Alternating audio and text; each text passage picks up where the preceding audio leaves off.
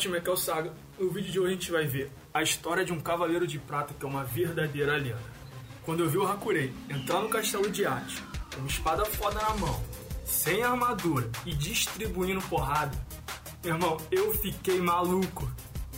Eu não sei se era só eu, mas quando eu era menor eu sempre quis ver cavaleiros de prata que fossem porradeiros ganhando destaque de verdade. E o Hakurei com certeza foi a escolha certa, porque o cara é sinistro. Embora eu ainda ache que ele invadiu o castelo na pele porque aquela armadura de altar sabe ser estranha.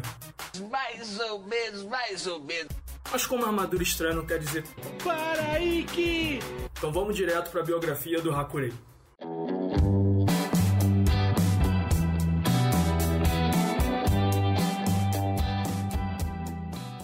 Que o Hakurei ele é o irmão mais velho do Seis não é nenhuma novidade. Mas além da cara igual, eles tinham outra semelhança. Que eu considero um verdadeiro presente, cara, para todo mundo do signo de Câncer que sempre quis ver o real poder de um cavaleiro protegido por essa constelação. Então, para essas pessoas, Lost Canvas é presente de Natal, aniversário, tudo junto, porque são três cavaleiros lendários protegidos pela constelação de Câncer. Sem falar nas técnicas, cara, que são todas a nível apelão, pro, que a gente vai comentar mais aqui pra frente. Quanto à personalidade dele, tem gente que acha que o Seja é o mal-humorado e o Hakurei já é o comediante. Bom, eu acho que os dois são um pouco mal-humorados, até por conta do que eles viram, banho de sangue que rolou na Guerra Santa passada. Só que realmente o Hakurei, ele é aquele mal-humorado que acaba mesmo sem querer sendo engraçado, porque ele é debochado, ele ele tira onda com a cara dos espectros, ele fez o hiato quase se borrar todo.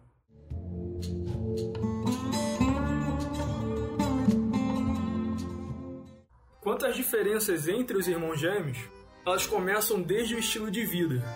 O Hakurei ele acabou aproveitando mais, ele pegava umas mulherzinhas, largou um boneco. Tô inocente, juvenil. Tô de bobeira não.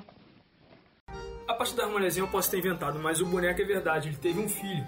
É aquele moleque lá que tem uma cara meio de psico, mas que foi muito útil, já que o Atla, ele teletransportou o exército, então o moleque desde pequeno já teve uma função ali dentro. Só que mesmo ele vivendo em Jamiel, o Hakurei ele era útil, porque ele consertava as armaduras, o que por si só já seria um papel importante. Só que também vendo que estava precisando de novos cavaleiros, ele teve como discípulos o seu próprio filho, o Atla, o Shion, a Yuzuhira e o vacilão do irmão dela, o Tokusa.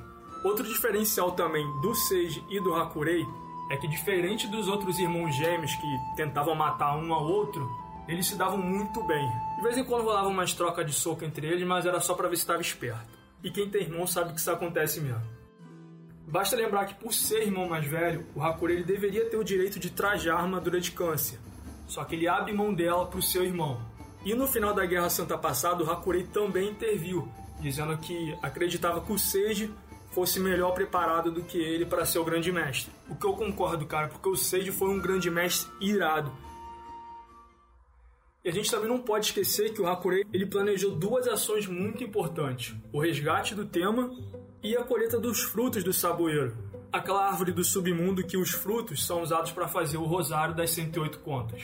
E para a gente encerrar essa primeira parte, a gente não pode esquecer de falar que após a morte do Seiji, o Hakurei assume o cargo de grande mestre, só que ele finge que o Seiji ainda tá vivo.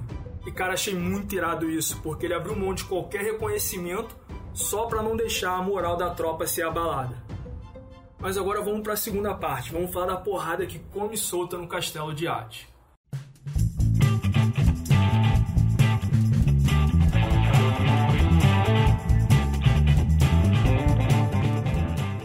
Todo mundo que sempre quis ver um cavaleiro de prata sinistro ganhando mais destaque deve ter ficado maluco, cara, e eu me incluo nisso.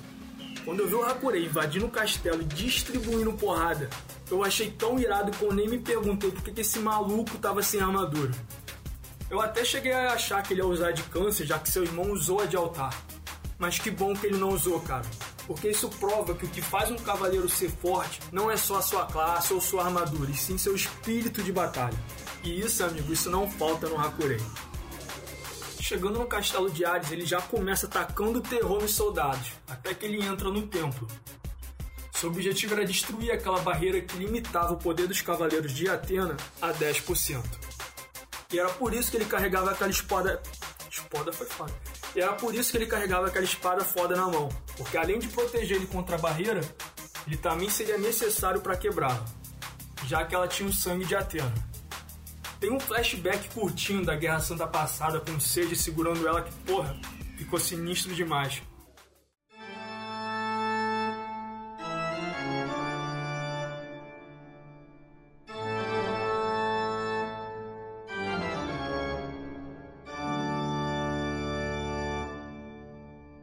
até que surge o Hipnos. E o aparecimento dos deuses gêmeos, ele é totalmente diferente no Lost Canvas. A aparição deles tem um peso muito maior, porque a gente já foi apresentado ao massacre da Guerra Santa passada. Então a luta do Lost Canvas contra o Hipnos ou o Thanatos, ela causa um impacto bem maior, que a gente torce para eles tomarem porrada. E mais uma vez eu elogio a Shiori porque ela soube muito bem explorar isso. Mas é claro que a luta não ia ser fácil afinal ele é o deus do sono. Seus discípulos Shion e Uzuhira, eles também se juntam ao combate. Só que eles pouco conseguem fazer contra o poder de um deus sendo afetado pela barreira de Hades. O Hypnos lança os três de uma altura de 10 mil metros. E o Hakurei sem armadura sobrevive, cara. O cara é velho, mas tem um corpo fechado. Não contente, Hypnos resolve apelá-lo, lançando o impacto de um meteoro, que ele trouxe de outra dimensão para estourar os três cavaleiros. E Hakurei mais uma vez, só para confirmar que não foi cagada, prova o quanto que o cara é forte, detendo um ataque mesmo sem armadura e apenas elevando o cosmo o cara desintegra o meteoro. Essa cena é sinistra demais, porque dá pra tu ver, se tu reparar, na altura da costela ele estoura por dentro. Mas agora é vez do Hakurei atacar.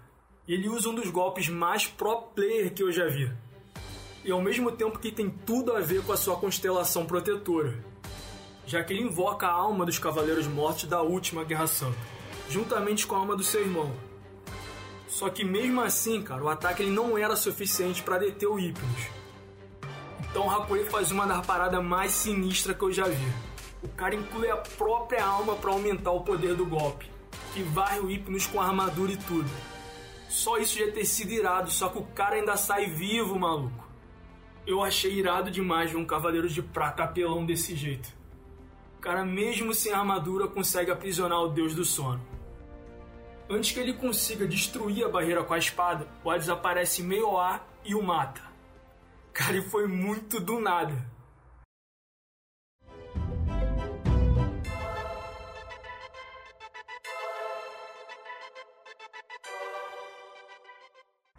E como eu queria ver a cara desses Nutella chato que ficam fazendo petição online quando o personagem morre, ficam perturbando e reclamando de tudo. Então, Nutella, vocês acharam que ia ter final feliz? Achou errado, otário? Não, não vou perdoar, vou xingar no Twitter hoje, muito. Sério.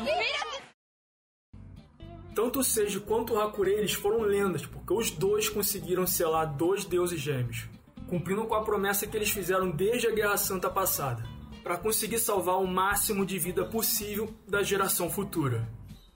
Por mim, cara, o Kurumada tinha que fazer mais projetos com a Shiori porque a mulher é muito hardcore. E o arco do Seiji e do Hakurei prova isso. Também queria dizer que eu tô achando irado ver a galera da antiga, da manchete, trocando ideia com a galera da nova geração. E o próximo Saga Biografia vai ser vocês que vão decidir. Mas antes de me despedir de vocês, eu queria dar as boas-vindas a todo mundo que chegou aqui. E também convidar vocês a conhecer outros canais que também falam de CDZ. Então eu vou deixar o link na descrição. Agora sim me despeço de vocês e fiquem bem.